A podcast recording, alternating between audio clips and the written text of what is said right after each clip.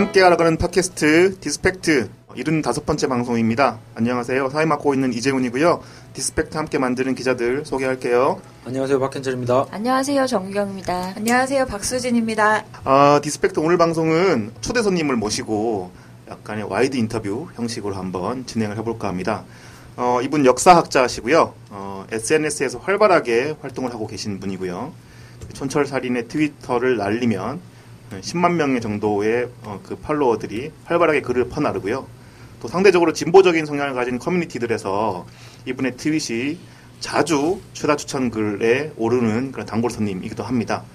역사학자 전우용 선생님입니다. 안녕하세요. 네, 안녕하세요. 네, 간략하게 저 개인 소개 좀 부탁드릴게요. 개인 소개요? 네. 뭐 제가 저 트윗에다 역사학자라고 써놨고요. 네. 어, 서울대학교에서 국사학과 석사, 학사, 석사, 박사 마치고 뭐 여기저기 대학에서 강의하고 서울학연구소라고 거기서 한 10년 있었고요. 네. 또 서울대병원 병원 역사문화센터라는 곳에서 한 교수로 한 5년 있으면서 의료사 연구했고요. 그리고 뭐 한양대 동아시아문화연구소라는 곳에 또 있다가 네. 어, 지금은 이제 뭐 노는 상태입니다. 네.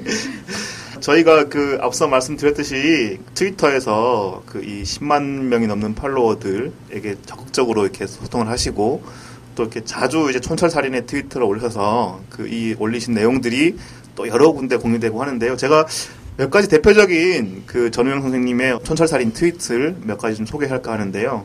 최근에 올려졌던 트윗 중에서는 이런 게 있습니다. 차라리 전쟁이라도 나서 뒤집었으면 좋겠다라는 댓글이 자주 눈에 띕니다. 그만큼 현실을 견디기 어렵다는 뜻이겠죠. 하지만 전쟁은 현실의 모순을 극대화할 뿐 결코 뒤집지 않습니다. 현실이 뒤집어지는 경우가 있어도 그건 전쟁이 패전으로 끝날 때입니다. 라는 트윗이 또 많이 공유가 됐고요. 어, 민주주의가 밥 먹여주냐, 경제만 살리면 된다는 사람 많은데, 민주주의 위기와 삶의 질 세계 118위로 추락은 하나의 현상입니다. 밥만 먹이면 되는 삶은 가축의 삶입니다. 저런 사람이 늘어날수록 삶의 질은 가축 수준에 수렴할 겁니다. 라는 또 트윗도 많은 사람들이 공감을 얻었습니다. 어, 이런 트윗들이 공유가 되면서 아, 지금 약간 좀 부끄러운 얼굴을 하고 계시는데 뭐 뭔가 무서운 전우영 쌤 트윗 또 뭐 요즘 프리다도 울고 갈 전우영 쌤 전투력 뭐 전우영 쌤의 일갈 전우영의 글은 최다 추천 단골 글이네요. 뭐 전우영 선생님의 일침 이런 들의 제목으로 글들이 많이 올라오는데요. 먼저 이런 글들 자주 올리시면서 많은 사람들에게 좀 호응을 받는데 사전에 좀 올리시면서 준비를 하시거나 또 올리면서 어떤 생각을 하시면서 올리시는지 주로 이런 생각들을 한번 좀 얘기를 하고 넘어갔으면 좋겠는데 어떠세요? 그 질문이 참 무거워요. 그 트위터라는 말 자체가 그 제잘거리다라는 뜻이잖아요. 네. 지적이다 이런 뜻이잖아요. 그거잖아요. 그건 뭐 네.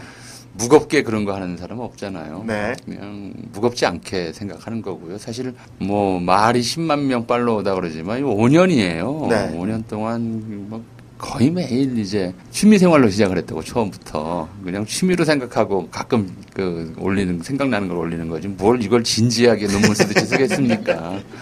예. 근데 5년 전에 처음 시작하실 때는 예. 이제 트윗 쓰는 사람이 그래도 아주 많지는 않았던 초창기인데 상당히 일찍 시작하셨어요. 아이디도 굉장히 좋은 아이디를 선정하셨잖아요. 이 역사 공부한 사람들은 다들 탐낼 아, 만한 이분도 아이디. 역사학도라서요. 아 네. 그래요? 아니요. 그게 그때도 이미죠. 저는 historian이라고 쓰고 싶었어요. 아, 네, 아, 네. 근데 누가 쓰고 있더라고요.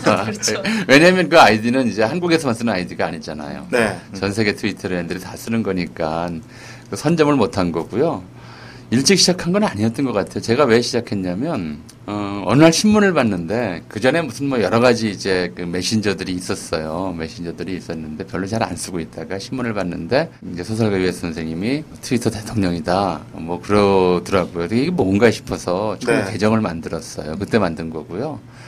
만들어 놓고는 할 줄을 몰라서 한 6개월간 돌렸었죠. 음. 그랬다가 어, 만들고 한 반년쯤 지나서 이제 어떻게 우연한 기회에 아는 다른 데서 만난 분이 트위터로 말을 걸어왔어요. 그러면서 이제 이거는 자기가 생각하기엔 트위터는 남의 이제 글을 읽어주는 구독이다라고 얘기를 하시, 하더라고요. 그래서 이제 몇 분 팔로우하고 남의 글들을 읽어보니까 재밌어요. 그러니까 왜냐하면 어, 일상에서는 우리가 가까운 사이라 하더라도 사실은 정말 마음에 있는 이야기 하는 경우가 드물거든요. 아주 가까운 사이가 아니고서는 많은 이제 좀 그, 꾸미고 숨기고 감추고 이래서 이야기들을 하잖아요. 네. 이제 문화이기도 하고요. 근데 이걸 봤더니 어떤 거는 이제 익명이라서 솔직하고 어떤 거는 또 실명이지만 또 짧게 그 감정들을 드러내고 그래서 어, 재미있다 그러면서 남의 글을 읽는 대가로 내 글도 써야지라고 된 거죠. 네, 네. 글을 쓸 때 처음에는 이제 무슨 뭐 프로필 같은 것도 안 만들고 글을 쓰기 시작했는데 그게 좀 미안한 일이다 그래서 이제 인터넷으로 검색을 해봤어요. 트위터 하는 법. 그 당시 그런 게 있었어요. 그것도 도를 배워야 돼요. 네. 그랬더니 이제 뭐 예의를 갖춰라부터 해가지고 뭐 하루에 한두 개씩은 해라. 뭐 또는 이제 너무 많이 하지 마라. 그리고 뭐 가급적 존댓말을 써라. 뭐 등등의 이제 지침들이 있어서 이제 초보자니까 네. 그에 따라서 쓰면서 이제 나는 이제 이런 사람이다. 그러니까 뭐냐면 이제 내가 세상을 보는 관점은 어떤 관점이냐 정도는 이제 소개를 해줘야 되겠다. 그래서 그냥 역사학자의 관점이다. 역사를 좋아하고 역사를 공부하는 사람의 관점이다라고 해서 역사학자다라고 하고 이제 간단하게 소개를 하고 간단한 이제 제 프로필을 썼던 거죠. 네. 그렇게 시작을 했어요. 음. 초기에는 좀 어떠셨어요? 그 적응할 때 나름의 그러니까 말씀하신 것처럼 트위터라는 공간 자체의 문화가 또 따로 있잖아요. 예, 예. 그 안에 나름대로의 법칙들이 있고 거기에 적응을 잘 못하시면서 일어났던 해프닝 같은 것도 있을 것 같은데 어떤 것들이 좀 있었을까요? 좀 해프닝은 이런 거였죠. 처음에 계정 만들어 놓고 팔로잉은 저 이회 선생님만 하고 그 팔로잉 1, 팔로워 0 이런 상태로 한 6개월 있었어요. 근데 네. 한참 있다가 어떤 이제 광고 상업적 계정이 저를 팔로우 팔로우 했더라고요. 네. 들어가 봤더니 무슨 뭐, 뭐, 뭐 파는 그 내용만 있어요. 그래서 야 이게 트위터라고 하는 게 무슨 개인 정보 빼가는 거 아니냐 싶어 가지고 이해 선생 팔로우도 중단을 한 적이 있었어요. 해프닝이죠. 근데 뭐 보면 때로는 이제 이 안에서 많은 이제 논쟁도 벌어지고 논란도 벌어지고 서로 싸우고 음, 피곤해지는 부분들이 좀 있죠. 네. 뭐 그런 것이 어, 좀 눈살이 찌푸려지는 경우가 있었고 뭐 해프닝이라기보다는 적응하기 지금도 사실 적응하기 어려운 것들이 그런 거예요. 네. 이제 가끔은 굉장히 무례하고 이제 모욕적이고 적대적인 네. 이제 섬찟한 이제 멘션들이 오죠. 네. 네. 내가 왜 이 짓 하나 이게 정말 이제 이런 생각 들 때가 있어요. 네. 뭐 그런 것들이 이제 사람 그좀 어떤 땐 피곤해서 그러면 며칠 덮기도 하고 네, 뭐 네. 그러죠. 음. 네. 그 무례한 트윗에 어떻게 대응은 하세요? 초기에는 이제 반박도 좀 해보고 그 아주 예전에는 그랬어요. 근데 그게 의미가 없더라고요. 그죠? 네. 이건 이제 뭐 그냥 무례하면 이제 묵살하는 수밖에 없고 네.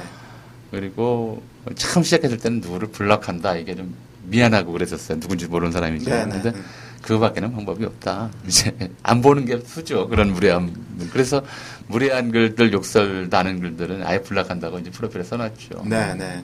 최근에 뭐 애국 보수, 뉴라이트 하면서 이런 역사를 새롭게 보수적으로 해석하는 물결이 일어난 지 꽤 오래 됐는데 그분들이 막 멘션을 걸어오곤 하시진 않나요? 아니면 뭐 반박을 한다든지. 아니 그런 분들은 안 하죠. 안 해요? 이제 쉽게 말하면 그런 놈들이 하죠.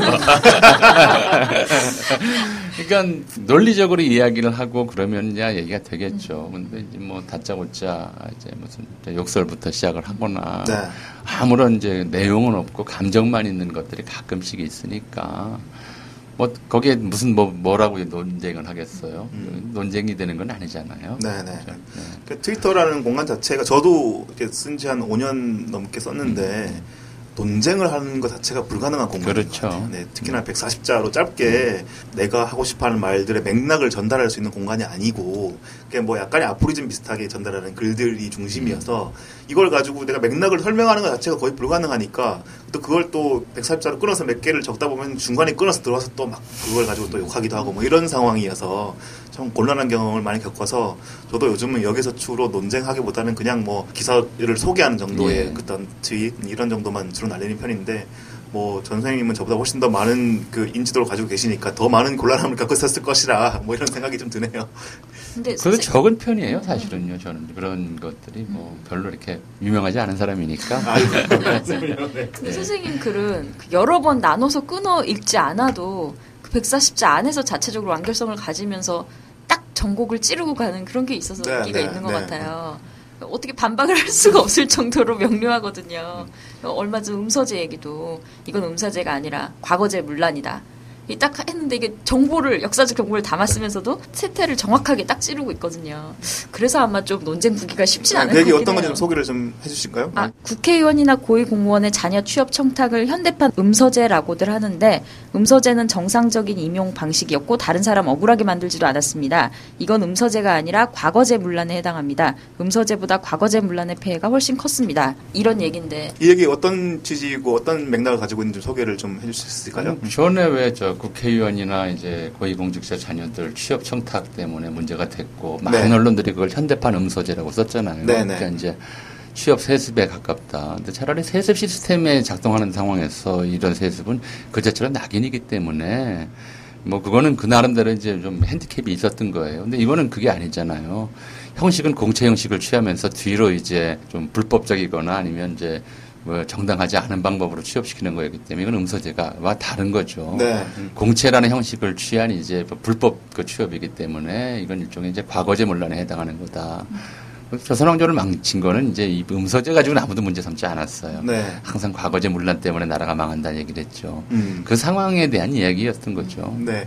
트위터에서 또 어떤 분도 그런 뭐 전호영 선생님 글을 보고 말씀한 건지 모르겠지만 그 현대판 음서제라는 호칭에 대해서 좀 불만을 표현한 게 음서제는 공식적으로 제도가 있던 것이었는데 그렇죠. 지금 이 것들은 언론에 보도가 나와서 알려진 거지 예. 그 전의 상황에서는 거의 은폐된 상황인 그러면요. 거였던 거 아니냐 예. 그렇기 때문에 음서제로 부르는 거는 좀 상당히 좀 모순이다 이런 얘기를 하시는 분들도 꽤나 많으시더라고요. 네. 선생님 그 아침마다 글을 매일 거의 매일같이 글을 쓰시잖아요. 쓰시면 당연히 뉴스 같은 것들을 보셔야지 글을 쓰실 수는 있을 네. 텐데 뉴스는 어떤 식으로 보세요?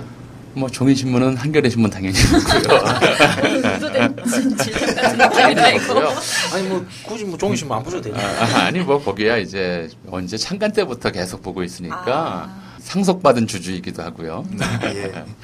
많은 뉴스들은 이제 사실 트위터의 장점이랄까 이게 필터링이잖아요. 네. 뭐좀제 following 하는 분들이 이제 뉴스 링크하는 것들이 있고 하니까 그 링크를 통해서 들어가는 뉴스가 많죠. 음, 대부분은 예, 대부분은 그렇게 봐요. 예, 그 요즘은 그래서 이제 SNS로 뉴스를 접하는 분들은 그러니까 자기가 친구를 맺거나 아니면은 이렇게 음. 팔로우 관계를 맺는 분들이 소개하는 기사들 중심으로 예. 나름 신뢰 관계가 있는 분들이 소개하는 기사들.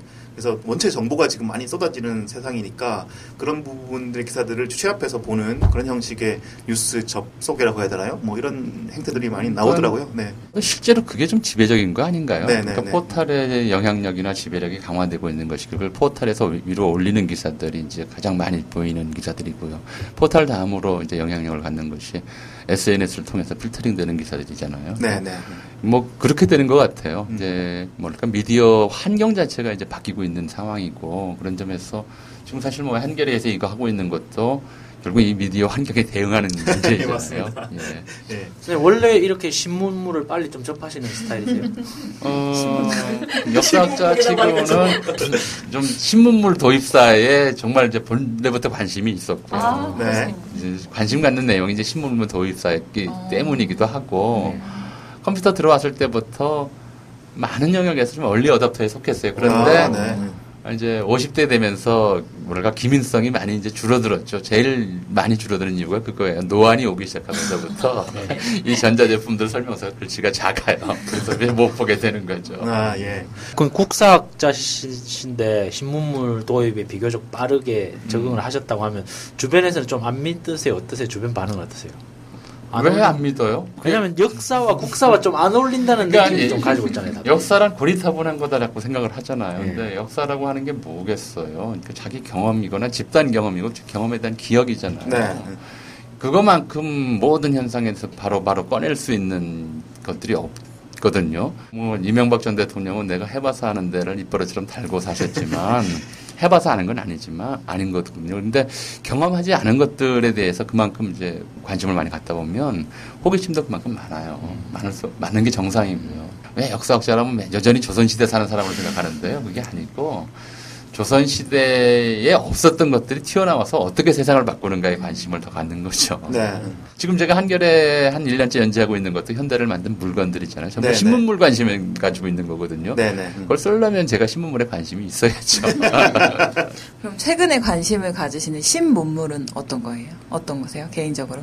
지금 저 한결이 쓰고 있는 것들이 다 그런 것들인데 요즘 나오고 있는 물건들이 뭐냐 이런 거잖아요. 근데 사실은 핸드폰, 그러니까 스마트폰이죠. 스마트폰 이후로 뭐 이렇다하게 세상을 바꿀 만한 이제 그것이 혁명인데 네. 그 이후로는 다른 것을 생각할 좀 여유가 없는 것 같아요. 음, 한국인의 삶에서 일제시대 이후라고 해야 되나요? 이제 현대적 삶을 시작한 이후에 가장 그 한국인의 삶에 지배적인 영향을 끼쳤다고 볼 수 있는 신문물은 뭐라고 좀 볼 수 있을까요? 그러니까 한국인뿐만 아니라 인류의 삶에 가장 규정적인 영향을 미치고 있는 현대의 대표적인 물건은 원자폭탄이라고 생각을 해요. 어. 아, 네. 사람은 여러 이유로 움직이고 생각하고 판단하는데 그 근저에 있는 것이 공포죠. 네. 그리고 현대인들의 공포의 근원에는 이제 핵무기가 있어요. 원자폭탄이.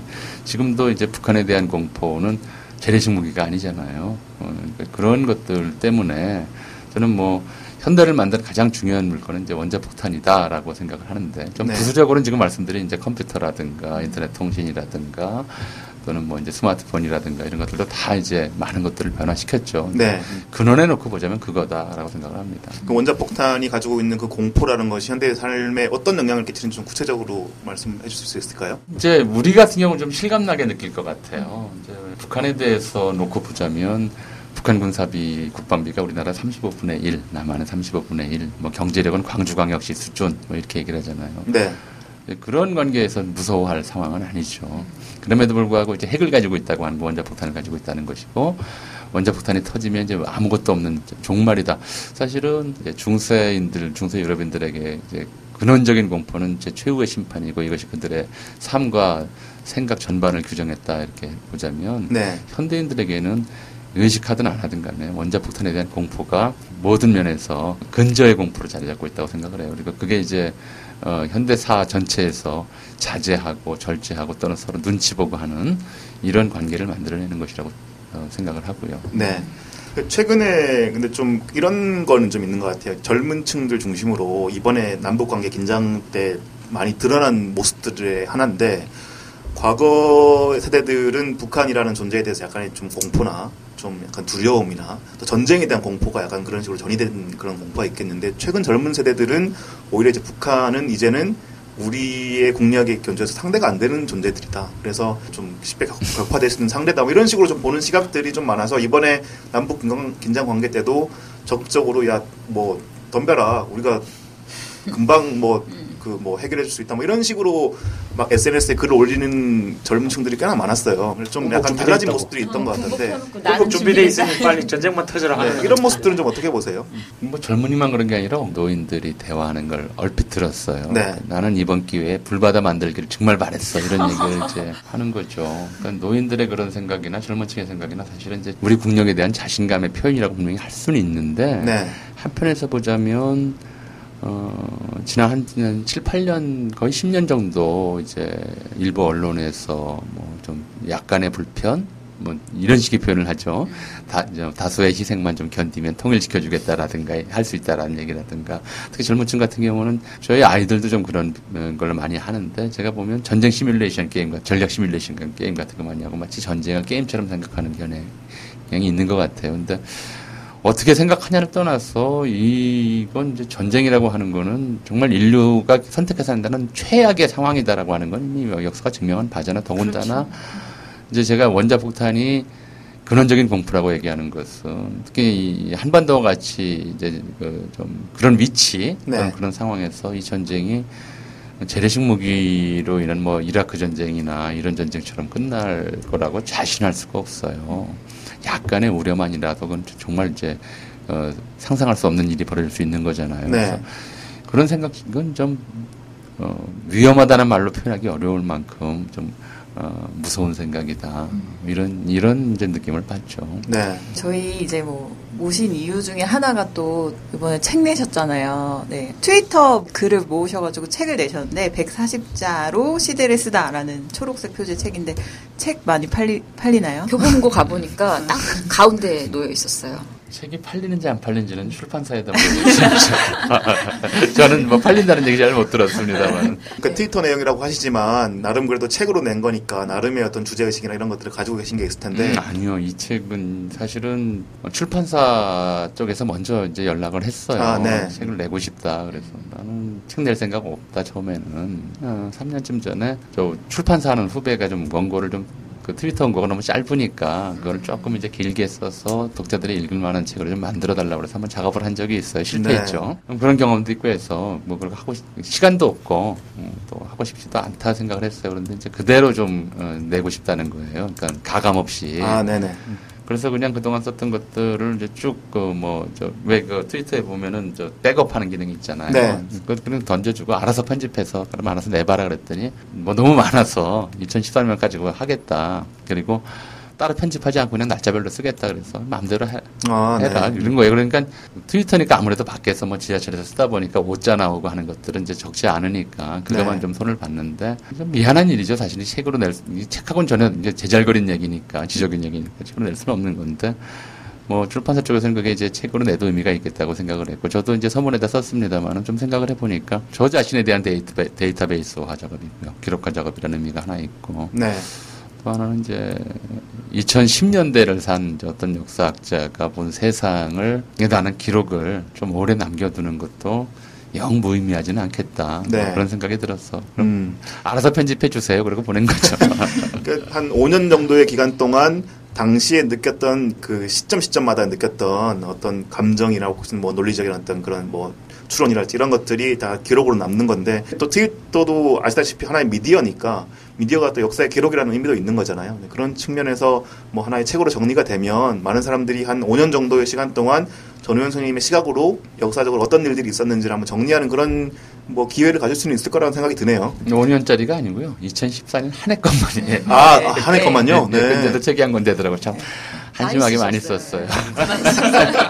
말씀하신 건 아닌 것 같고요. 네. 근데 굉장히 정리가 되게 잘 돼 있고요. 맞아요. 단어 하나하나마다 그 메시지가 있어서 음. 저 정말 쭉 읽게 됐는데 그 저는 그 머릿말에서 이런 말 쓰셨는데 되게 기억에 남았어요. 한국인 50대 남성 남편 아버지 아들 서민의 한 사람으로서 반응한 그들이 훨씬 많다.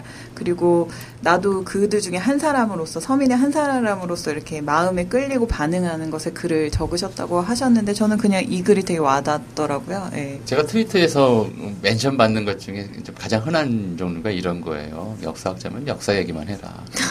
참 역사를 모르는 사람이 할 수 있는 얘기네요. 근데 이게 한국 사회에서 굉장히 좀 흔한 담론이에요. 네. 학생이면 학생다워라. 뭐 일반 회사원이면 회사원 일만 해라. 네 직업상의 일만 해라. 그러니까 사람을 분리시키는 거거든요. 어떤 직업적 그 영역 안에 가두어 놓고 사람의 전체성이나 통합성을 분산시켜 버리고 그렇게 함으로써 이제 어, 그 사회 전반에 대한 발언의 기회를 봉쇄하는 그런 담론이에요. 근데 네. 굉장히 설득력 있게 유포가 되죠. 제가 옛날에 그런 얘기를 썼어요. 뭐면 뭐답게 뭐에만 해라라고 하는 거. 학생이면 공부나 해라라든가 뭐 누구는 뭐나 해라라든가 이게 나쁜 말이라고 하기는 어려워요. 근데 그런 말 하는 사람들이 사실은 나쁜 사람들이다라고 쓴 적이 있어요. 네. 봉쇄하려고 하는 거죠. 개인은 모든 인간은 여러 면에서 여러 통- 통합적 측면이 있잖아요.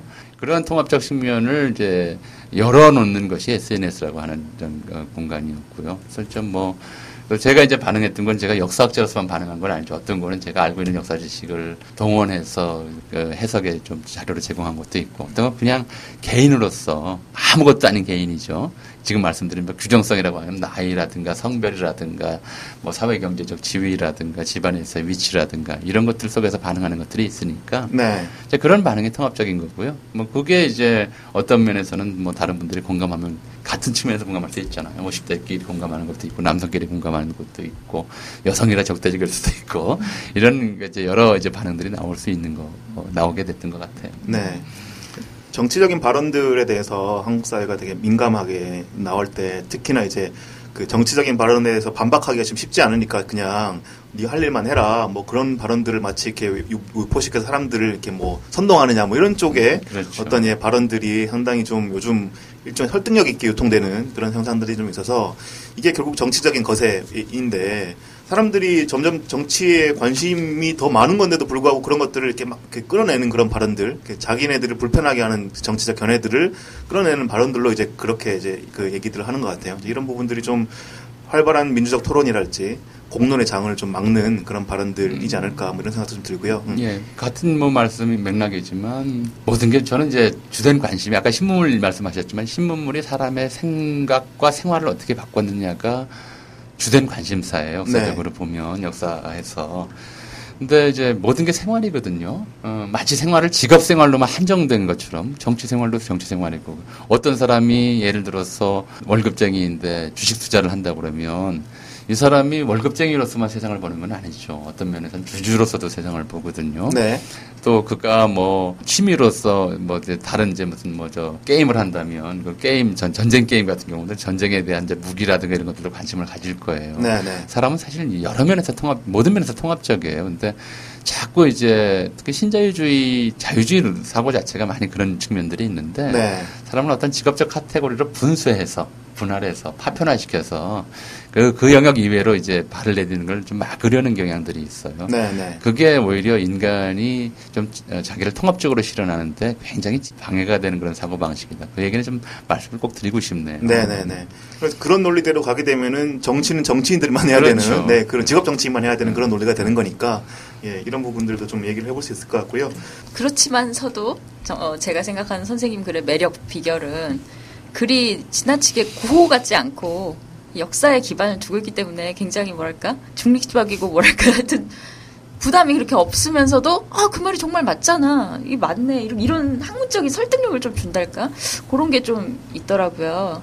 사실 트위터에 140자니까 더 쓰고 싶어도 쓸 수가 없지만 저희 신문에 연재하시는 현대를 만든 물건들 같은 경우에는 정말 이게 더- 역사학자로서 더 풀고 싶은 썰을 풀고 싶은 욕망과 저희 되게 그 매수가 작죠. 음, 너무 작아요. 너무 작아서 3.5만 정도 되나요? 보면서도 네, 제가 네. 보면서도 아니 이걸 어떻게 이렇게 줄여서 쓰셨지 정말 대단하다. 이게 트위터 하시는 분위기가 이게 되지. 저 같으면 그걸로 그러니까 제- 제가 그걸 쓴다는 게 아니라 그 역사 강의 같은 거 들어보면 하나로 이만큼씩 썰을 푸시는 게 특기신데 이걸 어떻게 억누르셨을까 이런 생각이 들거든요. 길게 써서 책으로 내자는 제안이 몇 군데 있어요. 네. 것 같습니다. 당장 좀 시작하기 좀 어려울 정도로 밀린 것들이 좀 있었어요. 아. 이제 잡다하게 살다 보니까 그런 이제 물건들에 대한 관심이나 이제 이런 것들이 있어서 아까 신문, 신문물과 생활의 변화 이런 쪽에 관심이 있다고 말씀드렸잖아요. 그래서 그런데 관심이 있어서 쭉 생각을 해왔던 주제예요. 그 주제였고요. 그래서 쓰려면 좀 더 길게 쓰고 싶은 욕망이 있는데 뭐 한겨레 지면은 그거밖에 안 주니까 죄송합니다. 팍팍 잘라야죠. 뭐 어떡하겠어요. 근데 진짜 그거 보면 너무 재밌는 얘기들이 많거든요. 그러니까 사실 이- 저희는 소개를 해야 돼. 왜냐면 디스팩트 청취자들은 한겨레 지면 독자들하고 반드시 또 겹치진 않거든요. 네. 그래서 맞습니다. 안 보신 분들이 있을 수도 있으니까 설명을 코너 명을 다시 드리자면 한번 읽어주시죠. 현대를 만든 물건들 정확 네. 정확한가요? 제가 알- 기억하고 있는. 정확하게는 전우용의 현대를 저, 저 죄송합니다. 성함이 어, 아니요. 그러니까 제목이 좀 이상해요, 사실은. 저의 현대를 만든 물건 같아서. 그 원자 폭탄크를 읽고도 저는 되게 막 감명을 받았던 게 그 루이스 먼퍼드 말을 한번 인용하시는데 아 이게 역사 공부한 사람들은 요 말 하나라도 책 한 권을 쓸 수 있는 분량을 이만큼씩 줄여놓으시고 그난 너무 호기심이 땡기고 궁금한데 더풀수 없었을 때 본인 얼마나 답답하셨을까 뭐 이런 생각이 들고 하여튼 독자분 청취자분들도 꼭 한번 읽어보시고 나중에 이렇게 줄여놓은 원고, 저도 그런 경험이 있는데, 줄여놓은 원고를 다시 늘리는 거, 예. 이게 또 만만치 않은 일이잖아요. 아, 그런 경험도 좀 예. 있으실 것 같은데. 네. 최근에는 이제 우리 역사는 깊다도 그런 방식으로 낸 거였어요. 네. 사실은 사고가 좀 있었죠. 한 1년 반 넘게 작업했던 게 컴퓨터가 이제 먹통이 되는 데다가 아이고, 네. 파일이 다 날아가는 이제 처참한 일을 한번 겪었어요. 고통스럽네요. 정말 고통스러웠어요. 네. 사실은 줄이는 거는 줄이는 과정에서 제가 날린 것들은 대강 기억이 나요. 네. 그거 왜 날렸는지도 지금 기억이 나고 꼭 필요한데 날린 부분들도 있고 하니까 생각으로 해서 살리는 거는 이제 어렵지는 않아요. 근데 이제 글로 이제 그걸 또 집어넣으려면 좀 답답하죠. 네, 네, 네. 그런 일은 좀 고통스럽긴 한데 네. 그야 뭐 이제 글 쓰는 사람들 숙명이죠. 그런 고통 겪고 나가는 거예요. 음. 어, 선생님께서 발언하시는 여러 가지 촌철살인 발언들 중에 주로 이제 그 현재 한국 사회, 비단 꼭 지금 정부만이 아니라 현재 한국 사회가 작동하는 시스템에 대한 어떤 그런 비판적인 시선 이런 부분들이 역사적인 맥락하고 연결이 되어서 사람들에게 호응을 얻는 그런 것들이 많은데 지금의 한국 사회를 보는 선생님의 시각도 이제 전반적으로 좀 궁금해요. 그래서 역사적인 맥락들을 가져와서 비판하는 것도 있겠지만 지금의 현재 한국 사회를 좀 어떻게 보시고 어떤 문제가 있는 사회이고 혹은 또 어떤 장점이 있는 사회인지에 대해서 선생님은 어떻게 좀 보고 계시는지 좀 큰 질문이긴 합니다만은 이야기를 좀 듣고 싶습니다. 응. 그 신문물 도 입과 생활의 변화 이런 것에 관심을 참 오래 가졌다고 말씀을 드렸지만 네. 이제 그 중에서 제일 이제 핵심적인 것은 인간다움이란 무엇인가에 대한 고민이에요. 네. 인문학에 다루는 게 핵심 주제가 그거거든요. 네. 저는 그렇게 봐요. 적어도 역사의 발전이라는 개념을 우리가 쓸 수 있다면 인간다움이라고 부를 수 있는 영역들이 넓어지고 그것들이 좀 더 그 사람들 사이를 안온하게 따뜻하게 만들고 서로 이제 그 믿을 수 있게 만드는 그런 것이다. 이렇게 보거든요. 네. 근데 아마 그몇 차례 이제 그 심각한 좀 역사적인 반동이죠. 역사적인 반동, 되돌아가는 것들, 또 인간성을 그 침해하는 것들이 가장 두드러진 현상이 이제 전쟁, 전쟁인데 특히 1, 2차 세계대전이나 이런 전쟁을 겪으면서 인간성은 그 말할, 말할 수 없이 황폐화되거든요. 그 황폐화된 인간성을 회복하는 것이 이제 언제나 시대적, 어느 시대나 과제였었어요. 네. 황폐화된 경제, 사회 체제를 재건하는 것 못지않게 전쟁 중에 황폐화된 인간다움, 인간성에 대한 생각을 회복하는 것이 과제였다. 근데 그런 점에서 보자면 최근 이제 한그 10여 년 사이에 한국 사회가 6.25 전쟁이나 또는 이제 인류 전체가 뭐 2차 대전 이후의 것들이 마찬가지지만 이제 전쟁으로 치달았던 이제 그 물신주의 그리고 이제 경쟁 만능주의 이런 것으로 이제 되돌아가고 있는 게 아닌가 생각이 들거든요. 그러니까 네. 그렇게 되돌아가면서 나타나는 현상이 뭐냐면 염치의 상실이에요. 돈을 위해서라면 또는 물질을 위해서라면 다른 어떤 것도 무가치하다라고 하는 생각이 알게 모르게 사람들의 의식에 그걸 지배하고 있는 거거든요. 네. 그러면서 최근 나타나고 있는 현상들이 그런 거잖아요. 저는, 저는 뭐 정치적 현상을 떠나서 이제 두드러지게 걱정스러운 것이 예컨대 아파트 주민들이 경비원들을 사람 대접 안 한다든가, 뭐는 또 택배 기사들에 대해서 무리한 요구를 한다든가, 요즘 이제 흔히 말하는 이제 갑질이라고 부르는 이런 일반적인 현상들이 하나의 문화로 정착하고 있다. 그러니까 네. 한쪽이 다른 한쪽을 사실은 이제 사람으로 인정하지 않고 있다는 이런 상황이거든요. 네. 네. 이게 한국 사회의 가장 좀 두드러진 문제다. 이 문제가 사실 모든 뭐 정치적이든 경제적이든 사회적이든 모든 다른 문제를 낳고 있는 거거든요. 그래서 이런 태도 생활 여기에 대해서 반성할 필요가 있지 않겠느냐. 이제 이게 이제 그 문제의식이고요. 이제 두 번째 질문은 그럼에도 불구하고 장점은 뭐냐라는 거잖아요. 네. 참 어려워요. 근데 장점이라고 하는 건 사실은 이제 이렇게 되기까지의 에, 한국 사회의 이제 물질적 성장이라고 하는 것들 이것조차 없으면 안 되는 것들이니까 그건 좀 우리가 생각해 봐야 될 문제죠. 근데 역사하면서 이런 생각을 자주 해요. 그러니까 뭐 저도 이제 사는 게 편치는 않은데 그래도 가끔 그런 생각을 합니다. 아래를 내려다보라고들 많이 하지만 저는 이제 과거를 좀 봐요. 네. 지금 한국의 대략 차상위 계층이라 하더라도 그러니까 이제 최하위층은 좀 다르겠지만 사실 일상생활에서는 조선시대 왕보다 편하게 살아요. 조선시대 왕보다 잘 먹고요, 잘 입고요, 편하게 삽니다. 따뜻한 물로 씻을 수 있고요. 이제 그런 거거든요. 그러니까 이제 그 어떤 면에서는 이제 물질에 대한 욕망을 자제해야 조금 제어를 해야 인간에 대한 좀 애- 배려나 사랑이 더 생길 수가 있다. 그 물질에 대한 욕망을 좀 제어합시다라는 얘기를 할 수 있을 만큼 물질적 성장을 이뤘다고 하는 것, 그것이 한국 사회에 현재 가지고 있는 좀 긍정적인 측면이라고 할 수 있을 것 같아요. 네. 말은 말이고 현실은 현실이죠.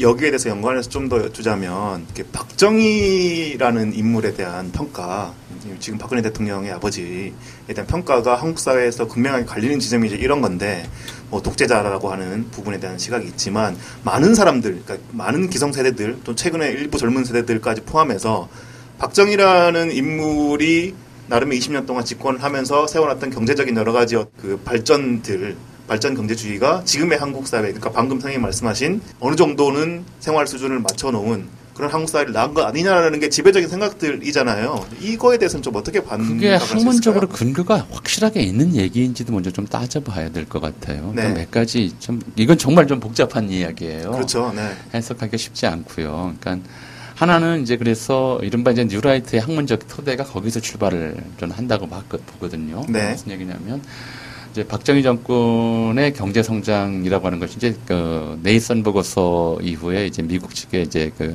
한국 부흥 지원 원조 및 부흥 정책이라고 하는 것이 한 축을 차지하고 있고요. 네. 다른 한 축은 이제 일제강점기에 형성되었던 경제적 자원의 소환이라고 하는 것이 좀 있어요. 무슨 말씀이냐면 사실은 이제 새마을 운동이라고 부르는 것은 이제 일제강점기 농촌진흥 운동의 좀 그 부활이었던 것이고요. 네. 그밖에 뭐, 뭐 이제 국가주의 고치도 사실 1930년대, 40년대에 다 이미 했던 것들이에요. 반상회 뭐 같은 경우도 이게 40년대 시작됐던 거거든요. 국민체조라든가 국민교육 헌장, 국기에 대한 맹세 제정. 이게 전부 이제 일제강점기 제- 자원들의 이제 재활용이었던 거예요. 그래서 사실 박정희 경제 시스템을 이제 그 이야기를 하려면 1930년대부터 진행되었던 일본의 이른바 조선공업화 정책이라고 하는 걸 얘기를 해야 돼요. 그래서 이제 뉴라이트 학자들은 좀 솔직하게 얘기를 한, 하는 분들은 그렇게 얘기를 합니다. 그러니까 실제로는 이제 박정희 경제 성장의 패러다임이 아니라 그 경제 성장은 1930년대가 더 빨랐고 더 많았고 더 심층적이었다. 네. 이렇게 얘기를 해요. 근데 현재 한국의 이제 대중적으로는 일제강점기 경제 성장을 얘기하면 이제 매국노라고 얘기를 하면서 박정희 경제 성장을 얘기하면 그건 맞다 이렇게 얘기를 해버리는 거거든요. 얘기를 하는데 이건 사실 좀 앞뒤가 안 맞죠. 네, 맞습니다. 근데 문제는 그 경제 성장이라고 볼 수 있는 거냐. 그 시스템이 이제 한 사람의 리더십이라든가 이런 것으로 이제 예, 국한되는 거예요. 사실 일제강점기 1930년대 경제 성장은 궁극적으로 대륙 침략을 위한 이제 조선 개발 정책이었던 것이고요. 60년대는 이제 어, 체제 경쟁에서 승리하기 위한 이제 미국 세계 전략과 관련해서 설명이 되는 것이고 어떤 한 사람의 리더십으로 나타났던 현상은 아니거든요. 그러니까 이게 이제 뭐 다른 제3세계 국가와는 다르다라고 하는데 그 다른 다름을 규정한 것이 분단 상태였고 체제 경쟁이 최전방에 서 있고 대표 샘플이었다고 하는 점들이 이제 많이 작동을 했던 거죠. 네.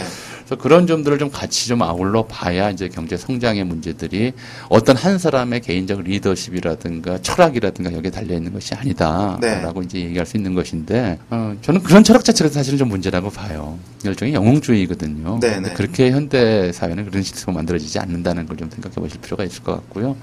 두 번째로 이제 일제강점기의 그런 이제 외형적인 경제 성장이라고 하는 것이 궁극적으로 이제 사람들을 어떻게 변화시켰느냐 의식과 태도를 뭐 의식과 태도가 이제 중요하다고 말씀드렸으니까 그런 거거든요.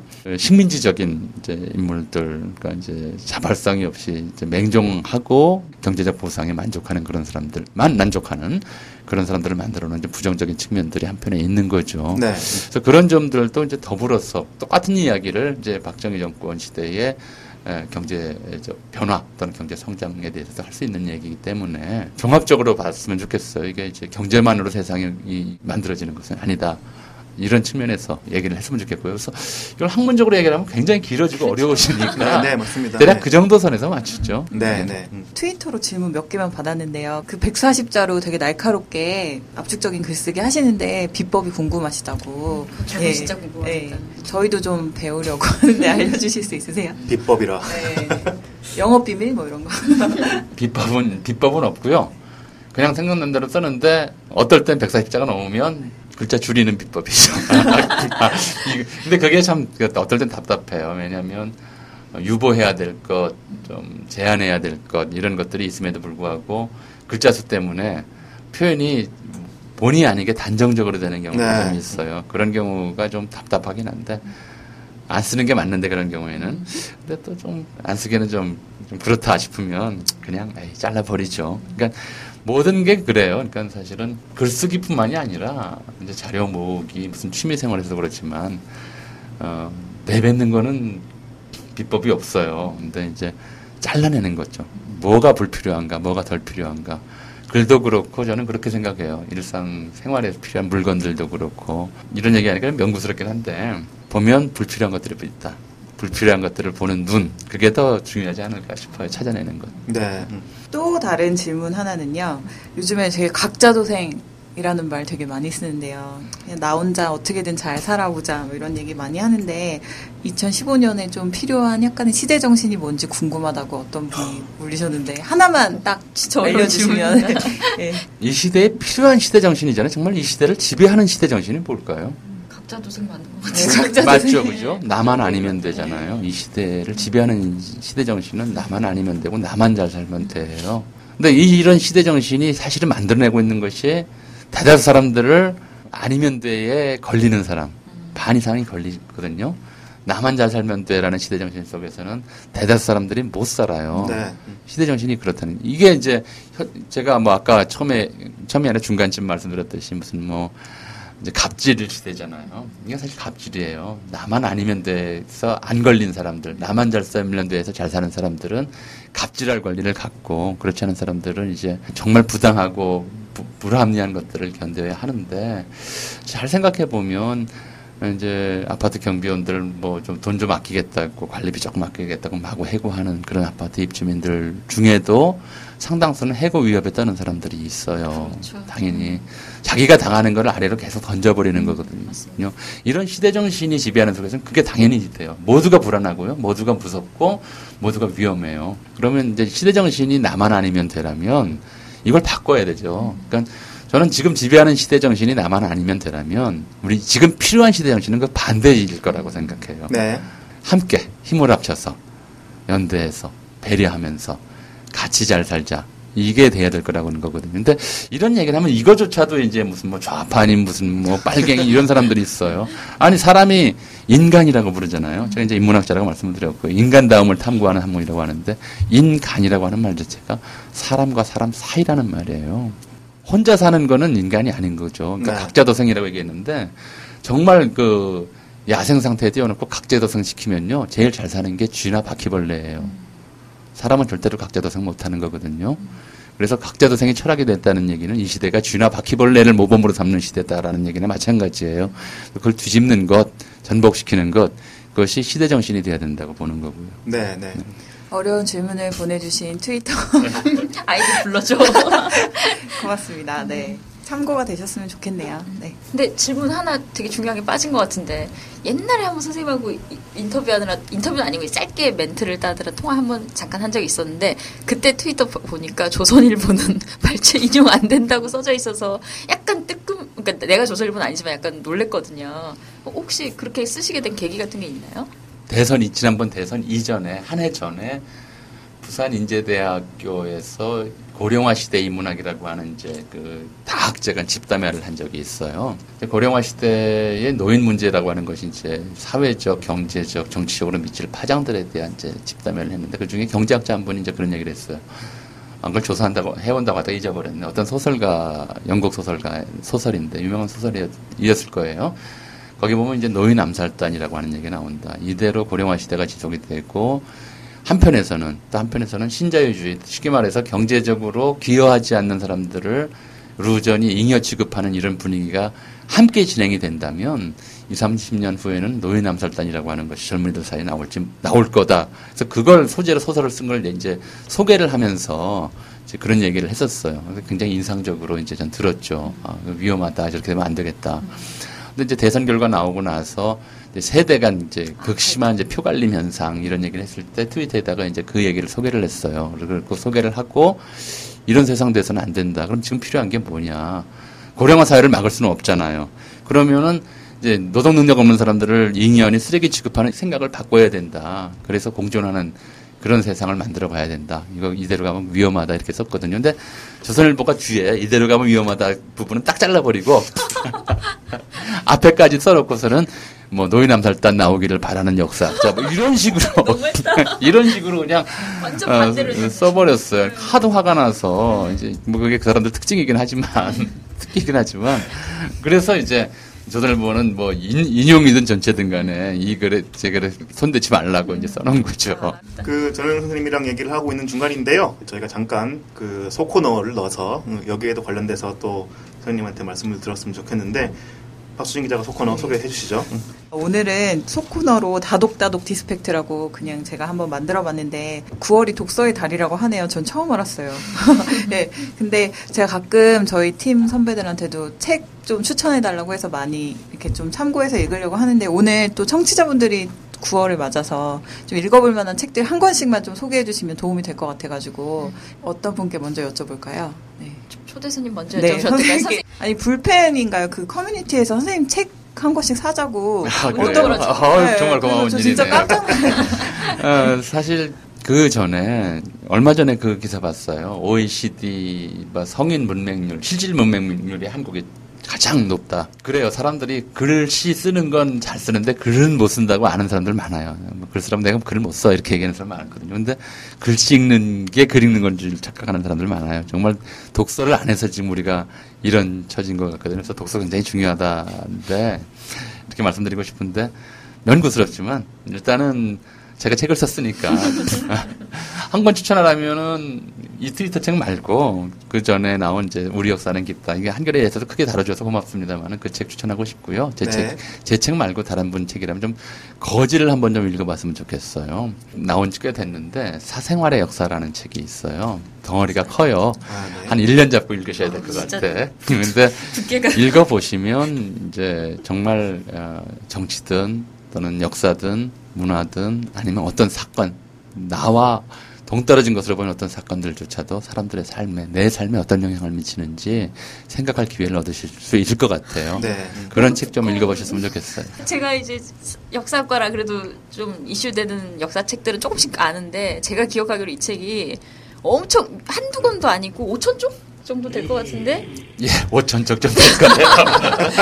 저도 그 책 갖고 싶었어요. 네. 그 옥수범책 딱 꽂아놓듯이 사생활 역사도 딱 꽂아놓고 싶은데 나 아직 20세기 역사도 다 못 읽어가지고 다이제스트로 읽기 읽을 수 있는 책들이 많지는 않죠. 근데 저 굳이 좀 더 베스트셀러나 대중적으로 널리 알려진 책을 좀 권한다면 총균세 같은 책도 좋죠. 네. 예. 음. 갑자기 꽂아놓으면 책을. 뭐 또 추천하니까 떠오르는 게 없고요.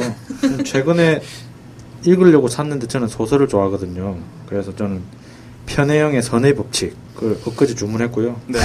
다음 주 휴가 가서 읽을 생각입니다. 어떤 소설이에요? 제가 뭐 소설에 뭐 조예가 깊은 건 아닌데 편혜영 작가의 소설은 아주 일상적인 얘기 속에서도 뭔가 사회 그런 좀 아까 그 교수님 말씀하신 그런 이 사회가 나만 잘 되면 돼 하는 그런 우울함, 냉정함 이런 것들을 잘 표현하는 작가로 알고 있고 그래서 아마 이번 작품도 아마 그런 류의 내용이 담겨져 있는 걸로 알고 샀는데 제대로 샀는지 모르겠어요.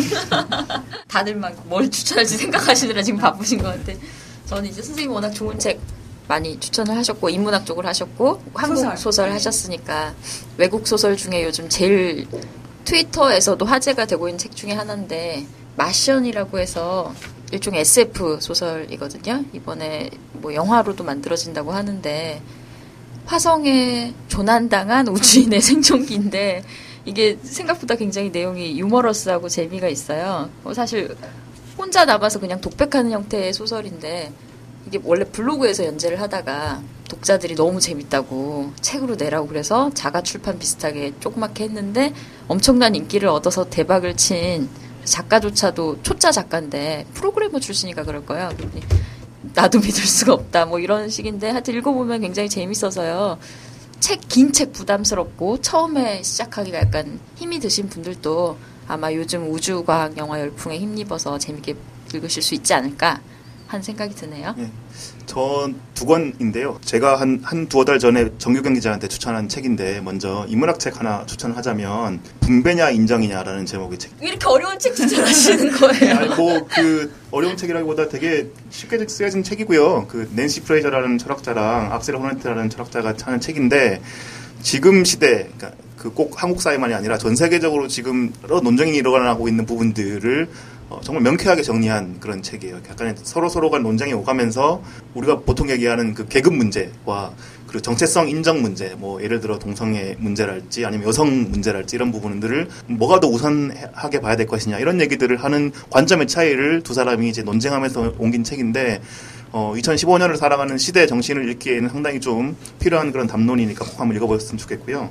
또 약간 가벼운 책을 하나 소개해드리자면 이건 소설인데요.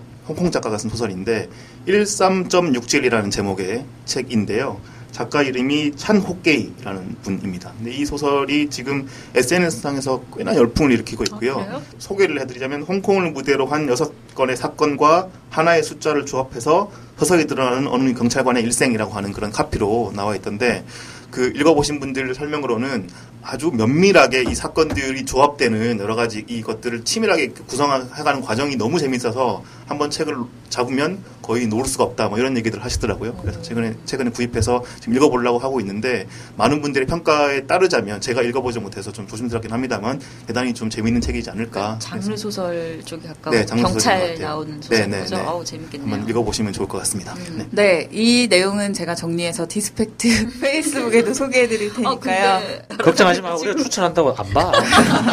네, 아무튼 네 참고하셔가지고 네. 좋은 책과 좋은 9월이 되셨으면 좋겠습니다. 예, 그 전생님 여기 그 오늘 방송 나오셔서 여러 좋은 말씀 많이 해주셨는데요. 마지막으로 정리하는 말씀 한마디 좀 듣고 방송 마무리하는 걸로 하겠습니다. 어떠셨어요? 음. 제가 정리를 해야 된다고요? 아니, 아니, 아니. 방송 나오신 소감. 네. 아, 이게 무슨 손님 보고 청소하고 하는 얘기 같아요. 아니, 그런 말이 아니고요. 아, 어쨌든 이렇게 불러주셔서 고맙고요. 예, 뭐좀 유쾌한 좀 그 대화 시간 갖게 해주셔서 어, 고맙고 반가웠습니다. 제 쓴 책 중에 현대인의 탄생이라는 책이 있어요. 그러니까 주로 한, 그 해방에서 한국 전쟁까지의 질병과 의료 상황에 대해서 책을 하나 쓴 게 있거든요. 그 책을 써, 쓰고 얼마 안 있어서 대구 지역의 무슨 명사 모임에서 이제 그 책에 대해서 강연을 해달라고 해서 갔었어요. 이제 강연이 끝났는데 한 분이 이제 그렇게 얘기를 하더라고요. 우리 세대가 이렇게 혹독하고 끔찍한 시대를 이겨냈는데 요즘 젊은이들이 정신 상태가 너무 해이하다. 그러니까 당신 같은 사람이 역사학자가 이런 사실을 정 젊은이들한테 잘 알려서 정신 무장을 강화할 수 있도록 도와야 되지 않겠느냐. 그렇게 주문을 하더라고요. 네. 그래서 제가 거기서 그렇게 대답을 했어요. 어, 우리 시대에 겪었던 이 참혹한 상황을 우리 젊은 세대들에게 물려줄 게 아니라면 왜 그 상황에 대한 대응 방법을 가르치려고 드느냐. 거꾸로 지금 젊은 세대가 겪고 있는 고통에 대해서 기성세대가 이해하고 도와주려고 해야지 이해받으려고 들을 때가 아니다라고 얘기를 했었거든요. 네. 역사란 그런 거다라는 거죠. 겪은 사람이 가르치는 것이고요. 가르치는 게 이해하려고 드는 것이죠. 자식이 부모 이해 못하죠. 거꾸로 부모가 자식을 이해하는 거거든요. 근데 가정에서는 그렇게 알면서 사회에서는 거꾸로 얘기를 해요. 자꾸 무슨 뭐 국제시장 신드롬 같은 걸 얘기를 하는데 그래서 청년들에게 무슨 얘기를 해줄 거냐 저는 해- 해줄 얘기 별로 없어요. 힘내라 위로한다. 그리고 필요하다면 내가 아는 바에서 도와줄 수는 있겠다. 그 정도죠. 청년들은 무슨 그 시대 제가 겪었던 청년기하고 지금 제 아들 세대가 겪는 청년기가 다르기 때문에 네. 함부로 재단에서 얘기하기는 어려울 것 같아요. 그래서 네. 뭐 이래라 저래라 얘기할 수 있는 상황은 아니고 다만 이제 필요한 부분들에 대해서 모르고 있는 부분들이 있다면 이제 이런 과거의 역사적 경험들, 기억들은 있었다 하는 정도만 제 트윗의 뭐 기능도 사실 그런 걸 거라고 생각을 하고요. 순기능이 있다면 그거에서 멈추는 거죠. 네. 네. 방송에서 그 여러 말씀 나누신 것 중에서 그 지금의 각자 도생의 시대 정신 나만 아니면 돼라고 했던 그런 모습들.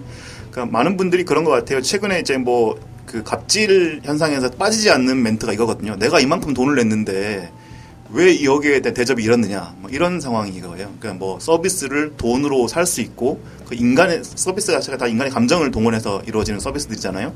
돈을 냈는데 왜 내가 거기에 대한 합당한 대접을 받지 못하느냐 뭐 이런 말씀들을 많이 하시는데 결국 그 돈을 낼 수 있는 능력이라는 게 다 개인이 혼자 그 능력으로 오롯이 그 돈을 벌 수 있느냐 이런 것도 상당히 좀 논쟁적인 부분이고 우리가 같이 더불어 사는 사회에서 자기의 능력만이 오롯이 자기의 능력이라고 볼 수 없는 그런 상황들. 그래서 많은 사람들이랑 같이 공존할 수 있는 그런 사회를 만들어가는 그런 모습들.